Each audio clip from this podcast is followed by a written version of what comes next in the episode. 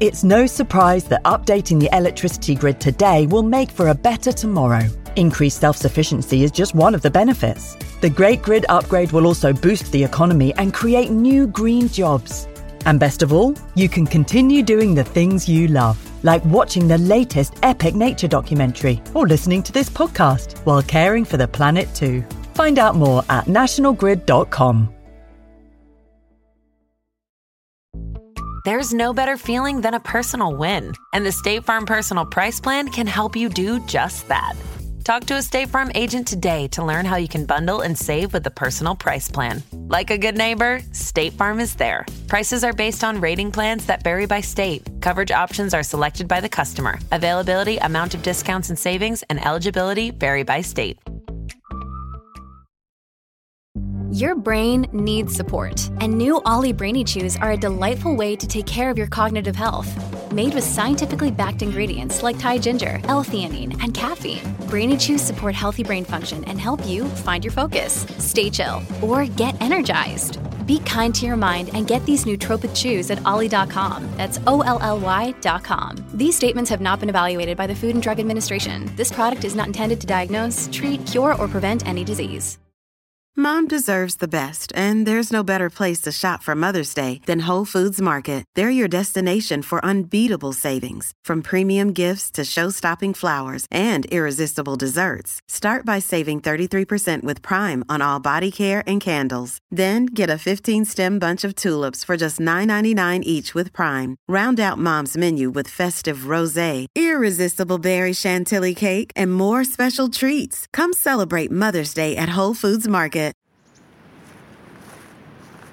Hello and welcome to the Plodcast, a nature and countryside podcast from B B C Countryfile magazine.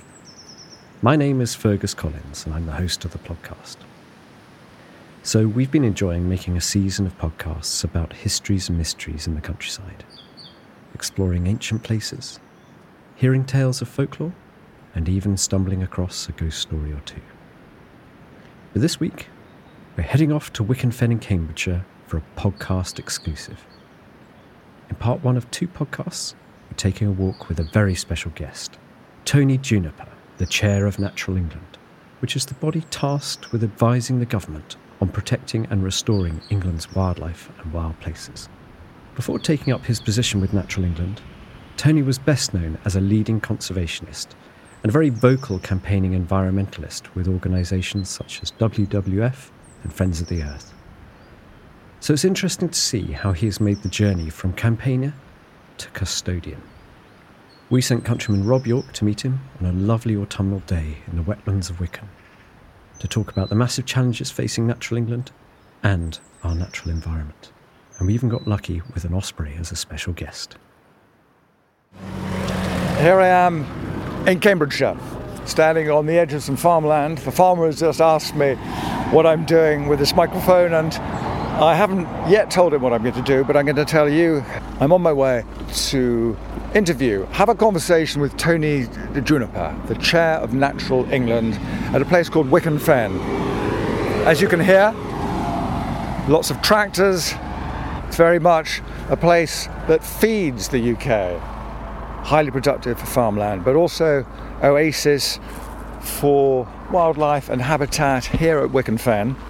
And of course, there's also other nature reserve. The Kingfisher's Bridge is another example, very close to Wicken Fen. So hopefully we can talk about some of these items later on.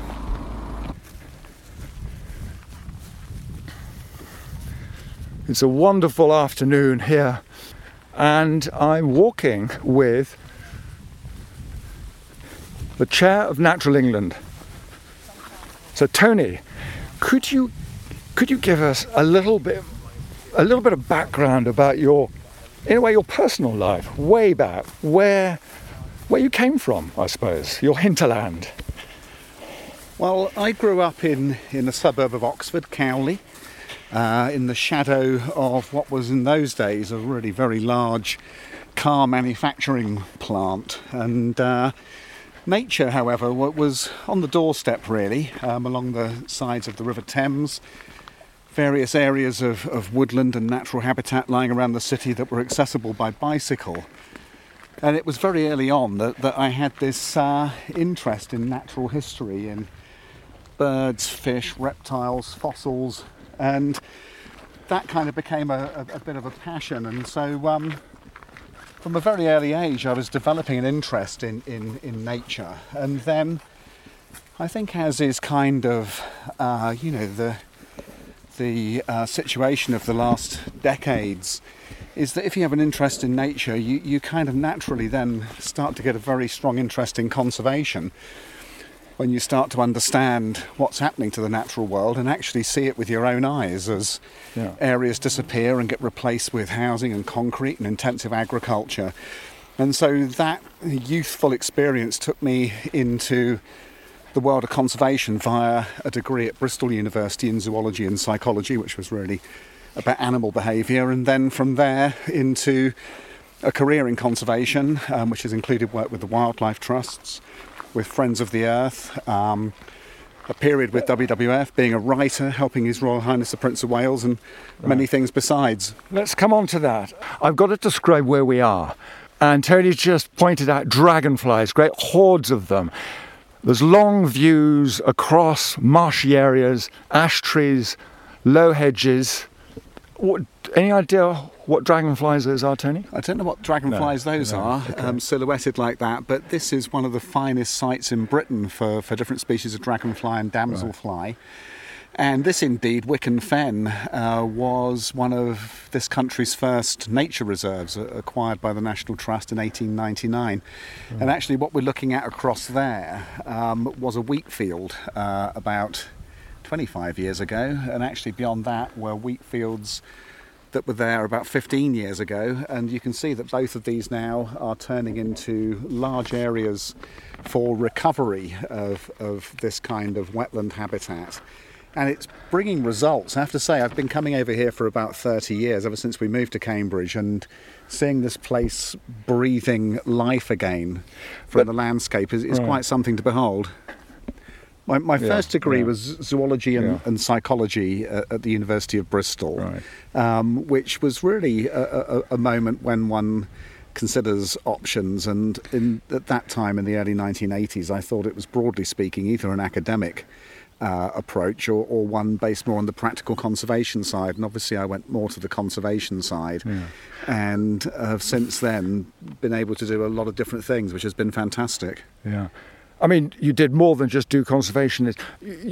I mean, you were uh, an activist, weren't you? I mean, you you were in, yeah. in a way, you were holding um, government to account, uh, working for W W F or Friends of the Earth. So uh, those periods, you then converted, in a way, uh, to becoming a civil servant. What, what, I mean, was it the offer of chair of Natural England, or was it something that you saw the advert, or were you uh, headhunted? Because I think it was Michael Gove, wasn't it, who who who brought you in as kind of chair of Natural England? Yeah, yes, Michael Gove hired me uh, to be chair of Natural England, and in twenty nineteen, when I came to the role, I, I've been lucky enough to have a very varied career uh, on these sustainability and environmental and conservation subjects, in including working for a long time as a campaigner with Friends of the Earth mm. and more latterly with W W F, but also as a writer, uh, working um, on quite a few ecological themes through different writing projects. I've worked as a teacher. I lecture at the University of Cambridge and work with executives and others on, on some of these questions, and also been an advisor to industry and to some very yeah. substantial major companies. And so, you know, I, I, I see the arrival at Natural England as a kind of a logical progression in many ways, considering all the things that have gone before, kind of pulling it all together.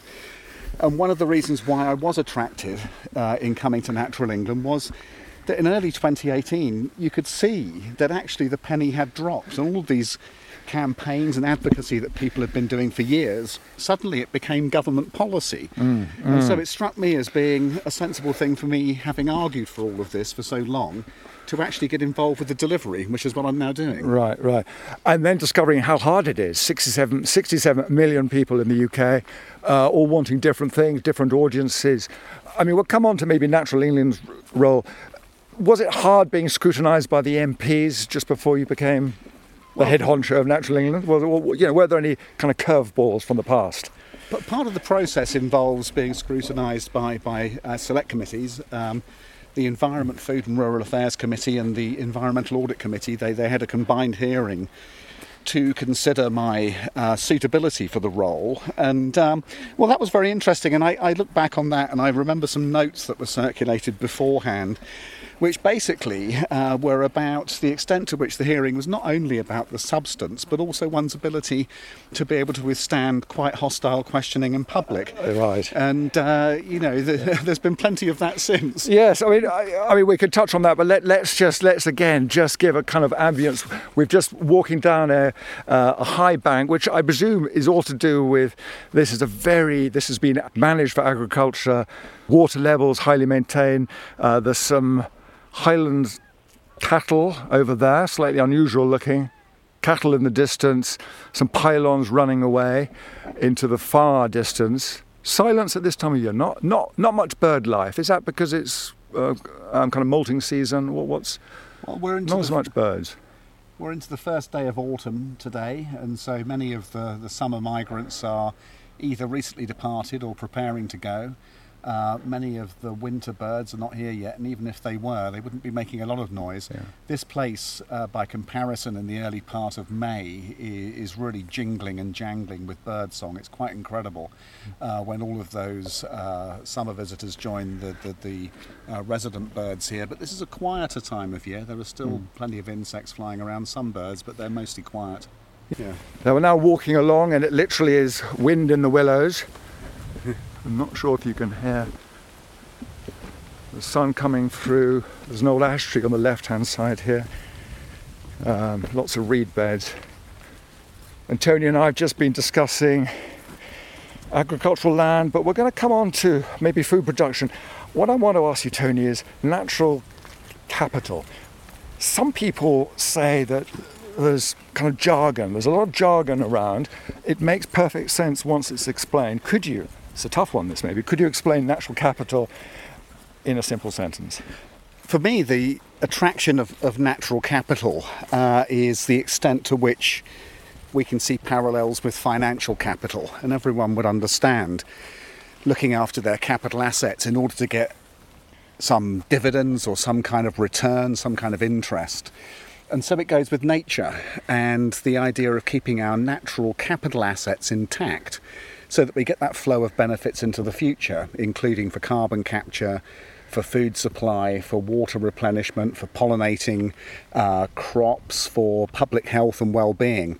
All of these things, they have a value, and they're the dividends we get from intact natural capital assets. And so I think that is an important way of looking at all of this, because quite a few people uh, who have resisted the environmental uh, arguments over the decades, they've kind of seen looking after the environment as a choice between that and economic development, and it's not. It's the same thing, and you can explain why it's the same thing through this prism of natural capital and being able to unpack those values and to reveal to everybody that actually intact nature is providing us with a great many benefits that we can't do without. And so keeping the natural capital strong and healthy, it becomes then a logical thing to do. And here we have, they've just come, Canada Geese coming straight towards us, and they veered up over the top. Are there some more still out there? I can see there, some there's straight quite through a lot there. Of geese here. Is it Canada or they're, they're, they're, or the grey? They're grey lags. Okay, grey uh, lags. And there are some Canadas, and there's a group of lapwings just going into that wetland over there, nice. Which is nice to see. I wonder where they will have bred. Around yeah. here, they might have struggled, um, but. Yeah. Oh, look, there's a huge, yeah, I can see them whirring down. There's a whole stack more coming in. Yeah, there's several hundred lapwing coming in there, which is really encouraging to yeah. see. In oh, fact, oh. I think probably just a quick estimate there, there's probably five hundred of them. That's great. Now, um, do you think they have bred on the farmland? Those are... Well, they've come from somewhere. I don't know how yeah. many of them will have bred around here. I mean, one of the things that is controversial uh, in conservation is the extent to which we might want to be thinking about predator, predator control yeah. Yeah. as a way of being able to protect the populations of birds like lapwings. And from what I've seen, actually, this can make a massive difference, positive difference. But uh, there's not much of that going on around here. And as mm. a result, I would think their productivity is probably quite low. Uh, now in when, this part of the country. Right, right. Is that because they're on agricultural land, or are you saying it's because it's on Wicken Fen there isn't any predator control? Or are you just saying? Yeah, I, I think I think in, in, in East Anglia, broadly speaking, there's not a lot of predator control, and I don't know what the productivity of lapwings is like uh, around uh, this part of the world. But from what I've seen from the scientific literature, one of the big problems facing breeding waders in this country, red shank, mm. uh, curlew, lapwing, is the effects of, of foxes and crows on their chicks and eggs. Mm. And so um, that number there, there's a, there's a there's a good few hundred, five hundred perhaps there, that, yeah. that is encouraging to see. Predator control, predator management, that, that almost brings, I mean, I want to get back to natural capital, because there are some people Uh, who don't like putting a value on nature as they see it. But you, oh, well, but they... that's what you've tried to do, Tony, over your time, is yeah. to connect, because that's what drives people. If if, yeah. if if it pays, it stays, to put it in very blunt terms. Well, people have always put values on nature. It's just that this is a different value to what some conservationists have had in mind. And this intrinsic value, the idea that we should look after nature for its own sake, I fully subscribe to that, and I believe that is exactly the right thing to be doing. Mm. But it's not the only reason why we should do it. We also need to do it in order to protect the scientific uh, values of nature and being able to study it, for the aesthetic values, this beautiful mm. view mm. we're looking at right now, spiritual values and that sense of connectedness, and also the practical economic values. Mm. And I don't see these things as separate. I see them all as coexisting. Existing. And some people think, oh, well, if you're going to advocate the economic values, then you're abandoning the intrinsic. No, far from it. If we're going to secure the intrinsic values, one of the best ways we're going to be able to ensure that is by reflecting the economic values, because in the end, it's the economic choices which are destroying nature, not the fact that we don't love it. Yeah. That's, uh, that's, uh, that's, wow. Okay, let's, I mean, it's impossible almost to unpack that in the time we've got, Tony. Uh, And I suppose that brings that, that, yeah, I mean, that brings me on to the role of Natural England in enabling uh, conservation, uh, managing wildlife, regulating, issuing licences, such uh, a wide a wide remit. And of course, funding is always going to be hard. I suppose maybe, as you've kind of raised it earlier, kind of predator control. Um, so processes, we want natural processes to go on, but humans are part of the ecosystem. Are you trying to marry up our role within ecosystems within a highly urbanised nation such as the U K? Yes, I mean, the, the reality of, of England is a country that is one of the most densely populated on Earth, with massive demands on the limited land and sea for food, for housing, for infrastructure, for energy supply, for carbon capture, for nature conservation. And so inevitably what we have to do is find the best fit between the human demands and how we're going to sustain and recover nature.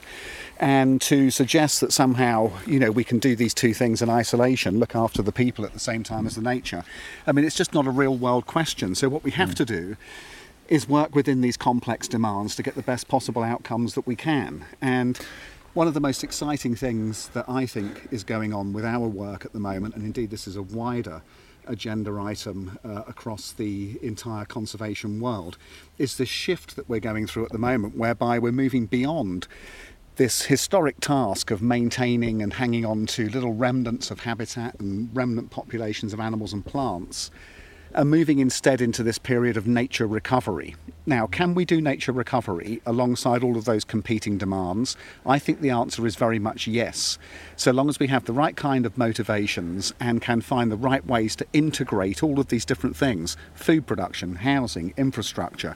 Can we modernise and maintain all of that to get what we need from it at the same time as bringing nature back and recovering ecosystems and species? We can do it.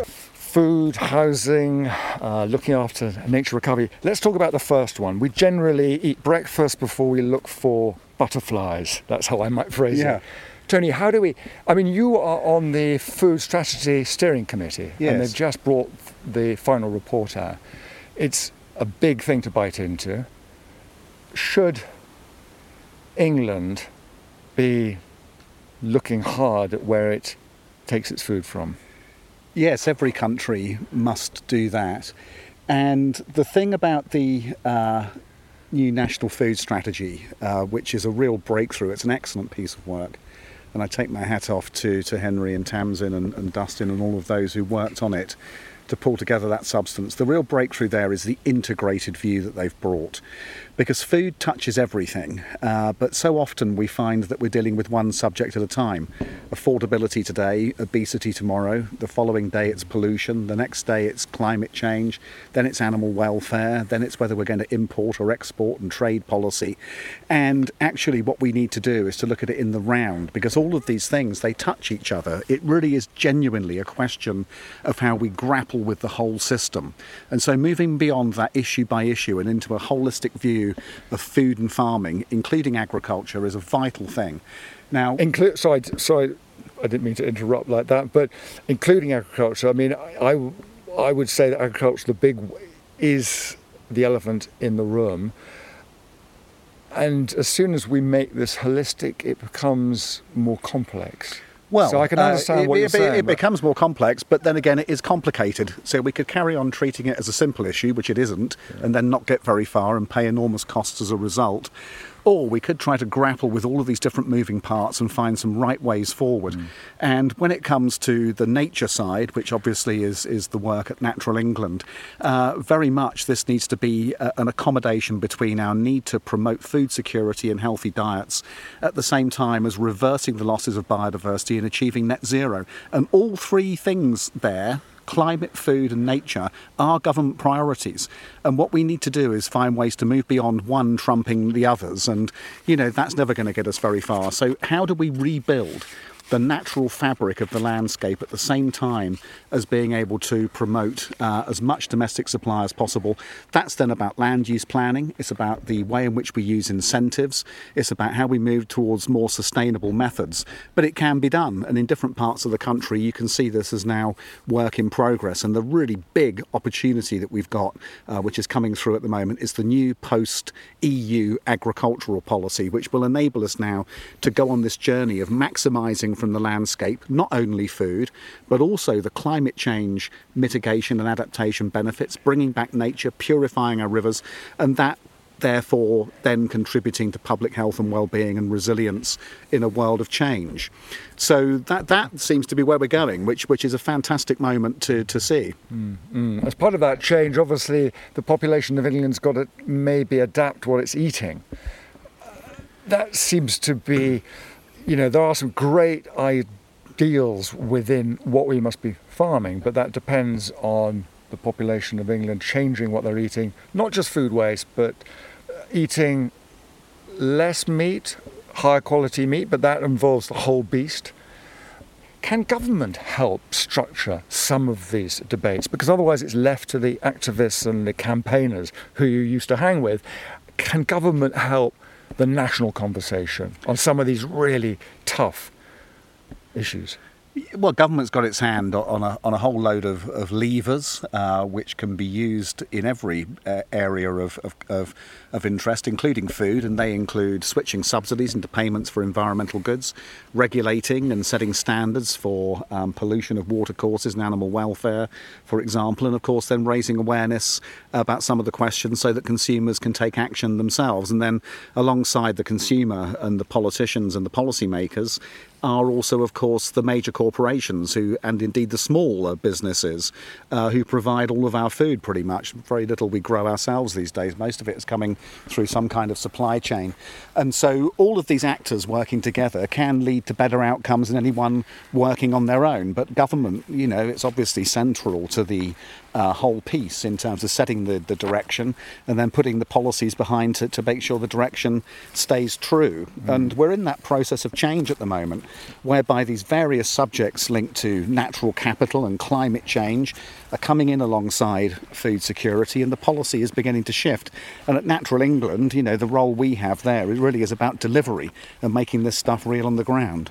So we're coming out now into the open, and uh, there's another view into the afternoon setting sun. There's some tall, tall poplar trees. I can't see if they're what type yeah. of poplar trees. There's some willow and some low scrub here and some reeds. You can hear the reeds rustling. Well, th- this scrub and reed bed that we're looking at now, fifteen years ago it was a wheat field, and, and this is part of the wider Wicken vision. And I love walking here because this is such a great example of what is now the new agenda, which is about nature recovery. So behind us we've got the old reserve that's been there for one hundred twenty years and which has been fantastically important in conserving the biodiversity and landscape, but now we're expanding across uh, with the National Trust leading uh, this landscape scale work to bring so, back a lot of what's gone. Okay, so the fact that we're So the fact there was a wheat field here um, means there's obviously a wheat field elsewhere. This is quite a big subject. Is there, and it came up in the food strategy, this idea, and whether listeners, whether you want to explain in the short time we've got, the idea of sharing and sparing land as just one model of agricultural land use. Yes, there's been a debate in the conservation community about whether we should uh, intensify agriculture in those most productive lands, thereby sparing other land for conservation, or whether we should be sharing uh, the landscape, so less intensive farming, but maybe with more patches of of scrub and hedgerow and blending the nature into the landscape. And of course, you just think about it for a moment and you realise that it has to be both of these things plus a whole lot besides. And, you know, you can't make much sense of that sparing or sharing piece without looking at the whole system. And so, for example, the wheat field that was growing here fifteen years ago, uh, a lot of the wheat being produced in this country is being fed to animals uh, in Uh, factory farming uh, situations, and so the extent to which we might move more towards grass-fed uh, and more extensive uh, meat production would be one of the factors which tells us whether actually we've got enough land to be able to do more of this kind of thing. And actually in the National Food Strategy, one of the most striking statistics that came out of that for me was the calculation that if we took the least productive twenty percent of England's land and put it into nature conservation, that would impact on our food supply by only three percent. Mm. And then if you think about what we could do to reduce our food waste, you realise that actually we've got quite a lot of choices beyond simply saying it's food or nature. It needs mm. to be both, and it can be. Mm. But that also means that some of the farmers become, in a way, landscape managers or, let's say, wildlife managers. Exactly. In the, you know, the less productive areas. Can, can I just also kind of take issue with the expression factory farming? I mean, mm. all farming is an industry, um, and extensive extensive farming means you're going to take more land from wild nature and bring it into farmland. I mean, the, the, well, yeah, there are some quite... Well, so the more extensive agriculture is compatible with nature conservation very often. And if you look at what's gone on at N E P, uh, where the, the rewilding down there has been associated with the use of, of large grazing animals, which in turn are in the meat supply chain, you see a very strong synergy there between conservation of the land, uh, the production of some food, and the return of the wildlife. Whereas if you're putting animals in cages and feeding them a vast amount of, of grain that's produced on land that could be feeding people, or which is then uh, putting into uh, conservation management, there is a big choice there. There is a yeah. big difference between yeah. the two. And the phrases, I can't understand how people uh, react differently to them. But there is a, a major difference between an extensively reared animal living on a pasture compared to one that's been uh, very intensively reared in cages, being fed crops and being fed antibiotics yeah. too. Well, well, I think some farmers might take issue on being fed antibiotics because they say that's what they don't do unless they require them. We've just been interrupted by a cock pheasant there in the background, another one. Uh, probably saying we're getting too controversial here on the podcast, but I think we, I think we could explore it. When you said animals in cages, you're talking about, um, say, poultry. You're not talking pigs, about sheep, poultry. Okay? But I mean, I mean, pigs are. It's a slow, it's a slow movement away from, um, let's say, contained livestock, because there's a lot of inter- infrastructure that's got to be undone. Policy has to help food producers head that way. There's, you know, it's. Do you think some of the conversations get stuck on the semantics when, in fact, we could have much more open conversations rather than sticking to ideology about what certain words mean? Yeah. And and you know, say everything's everything's up for grabs now in this new post-common agricultural um, coming out of Europe. Yes, the uh, the, the the you know the the, the, the uh, it's not right to say that the slate is completely clean, because there's a lot of momentum in the system going back decades, but we are entering a new period, and, and in that new period, one of the things that we need to foster is dialogue. Mm. Uh, quite a lot of what crowds into this space uh, concerning conservation and the environment and sustainability, it does very often get quite polarised, and Uh, that obviously, you know, is not a great way in order to be able to, to foster collaboration and partnerships, which is exactly what we need in order to be able to solve these problems at scale. So we do get kind of stuck, and part of it is about ideology for sure. Yeah, yes, and and you did use a word just earlier in the discussion, rewilding, um, which which is, and I interviewed on behalf of um, Countryfile magazine in two thousand thirteen, George Monbiot. So, you know, there, there, there's been quite a journey on that issue, and it's like, maybe it's not me, I should be asking you this, but I, I suppose I'll say my little bit now, is rewilding, as I see it, is another tool for conservation, but it's been wielded as a weapon against existing land use. And you're right about polar. Now, what have you seen? You've just pointed your, pointed your binoculars That's way an osprey. Up. Now look at that, an osprey high in the you blue see, sky. It's, um, it's that time yeah. of the year when everything's on the move, and um, uh, it's quite quiet, but still in the quietness yeah. you can see some incredibly wonderful things, and there it is, an osprey passing by. Oh, uh, and great. That could be the same one I saw around here back in April going the other direction. Uh, so that bird is flying south, look. And um, uh, when I saw it in April, well, just around here, there was one flying north. Whether it's the same one, we'll never know, but there it is, an osprey. Now, that's fantastic to see. I mean, I always think of ospreys as Lochgarten, way up yes. in, the, sc- well, this is, in the Scottish see, Highlands, but it's on the move. This, this, and, this is the, um, yeah. uh, the, yeah. the hope that we can see for nature recovery, is that some of it is actually recovering. And I remember as a youngster, you know, the osprey, it was only Lochgarten, and now here we are in Cambridgeshire, yeah. and we can see them most years. And, uh, and Natural England are doing lots of good work with birds of prey. I mean, the Hen Harrier Action Recovery Plan, working with a government, it's it's early days, but but the media were, were reporting, I think this year, more hen harriers in the uplands. Uh, it's obviously yeah, early days. Had, uh, it's early days, but we've had three good years of, of uh, improving breeding success, and you know the population is still far away from where it needs to be, but I in my bolder and more optimistic moments I think we might have turned a corner with that bird. Mm. And this is where the question of collaboration um, becomes very, very important, because yes, people are quite right to raise concerns about illegal persecution and then to link that to some of the practices in the uplands, but if those practices are going to change in the uplands and people are going to change their mind, then we need to have a conversation that's going to want people to be part of the solution rather than endless, endlessly being blamed as, as being the whole problem. And you know, I do hope that over the coming years we can move beyond uh, some of these trenches and, and get into a, a much more productive discussion, which will actually over time put the hen harrier back to where it needs to be. Yeah, and and so that brings me back to rewilding. You can have hen harriers and you can have rewilding, you can have different forms of food production. We maybe need to provide more space to have those conversations, to allow people to move. Um, but I can, maybe I'm being naive, in that conservation needs funds. Con- environmental N G Os need funds, they need recruitment, and so sometimes the media does it highlight these issues in a wonderfully juicy way, so they get more readers, it creates that partisanship. Uh, obviously Natural England are trying to sit high above it, because you're the You're trying to do the work and stay removed, but also you have to stay engaged.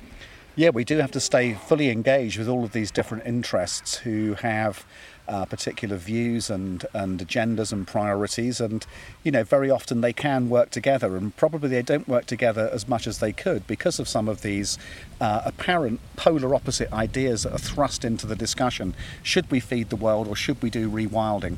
Should we protect the green belt or should we build houses? Should we have beautiful views protected forever or should we have wind turbines? And so on and so forth, and it goes along, and that will always be um, a very important part of the discussion, is to understand those different choices and to understand the different interests that sit behind those different choices. But we've also got to move beyond that. Mm. If we are going to be able to turn back the tide of biodiversity decline in this country and indeed anywhere else, we're going to have to deliver big landscape scale change. And considering how pretty much every landscape in the country has got multiple interests in it, from the water companies to the infrastructure providers to local government to people uh, who want to have homes, you know, we have to bring people together to be able to plan this in the best possible way. And that requires getting above those polar binary opposites. Right. Yeah, great. Well, I mean, let's just talk about water very briefly. Um, let's keep let's let's keep going now. So when when Tony was talking, then there were two shots in the far distance. Um, don't know what they were. They were a long way away. Um, carrion crows, rooks. Should we just talk about predator management, predator control, mm. and the role that Natural England have in that you are looking after nature, but at the same time you're issuing licenses maybe to release or to control. Let's just talk about the control. Having to control wildlife, whether it's for an airfield, a supermarket, or someone working um, out in the open, open countryside and trying to keep animals off their off their livestock. Is licensing an easy job in the modern world? One of the jobs that we undertake at Natural England is the licensing of wildlife management, and this ranges from control of, of animals that are causing problems through to the reintroduction of ones that are missing. Uh, and so the reintroduction of the white-tailed eagle, ongoing at the moment, is supported by Natural England's licensing functions. So it's a broad set of uh, issues in there. But when it comes to control in order to uh, limit a problem, there are really three headings to this. One is the protection of public health and safety, and so gulls uh, on airfields would be an example of that and the need to control them. Another one would be uh, the damage to property, uh, including uh, birds that are damaging crops or livestock. And then the third heading is in relation to conservation and whether we need to control things like crows uh, in order to be able to protect nesting waders. And so there's a lot of complexity right there in terms of those three headings and the extent to which we need to be able to t- undertake proportionate management and to use it as a last resort generates an awful lot of complexity and a lot of controversy. But the reality is, in a country as densely populated as ours, with so many demands on the land, we do have to manage the wildlife some of the time. And so that's just really a reality of, of where we're at. And nobody celebrates having to kill anything. Uh, but at times, you know, there will be moments when intervening uh, to uh, protect one of those headings, health and safety, property and livelihoods and, and uh, conservation, we need to do it. Now, actually, just one, one example on, on this, Rob, which is a good one, I think, um, is the curlew head starting we've been doing this year, where we've been removing curlew eggs for air safety reasons to get the birds away from runways on R A F, R A F aerodromes and also on commercial aerodromes, civilian aerodromes. We've been taking those eggs and historically they've been destroyed, but now we're investing in a partnership project with the R A F and others to be able to hatch these eggs in captivity and then to release the birds head started to hopefully bolster the population in parts of the country where it's declined. And so that's turning um, a difficult choice, having to manage curlews off of airfields, hopefully into something which is going to benefit their conservation. Mm-hmm. Another day is here, and you're ready for it. What to wear? Check. Breakfast, lunch, and dinner? Check. Planning for what's next and how to save for it? That's where Bank of America can help. For your financial to-dos, Bank of America has experts ready to help get you closer to your goals. Get started at one of our local financial centers or twenty-four seven in our mobile banking app. Find a location near you at bankofamerica.com slash talk to us. What would you like the power to do? Mobile banking requires downloading the app and is only available for select devices. Message and data rates may apply. Bank of America N A, member F D I C. It's hard not to add a side of hot, crispy hash browns to your favorite McDonald's breakfast. It's even harder not to eat said hash browns before you get home. Ba-da-ba-ba-ba. Want a website with unmatched power, speed, and control? Try Bluehost Cloud, the new web hosting plan from Bluehost, built for WordPress creators by WordPress experts. With one hundred percent uptime, incredible load times, and twenty-four seven WordPress priority support, your sites will be lightning fast with global reach. And with Bluehost Cloud, your sites can handle surges in traffic no matter how big. Plus, you automatically get daily backups and world-class security. Get started now at Bluehost dot com.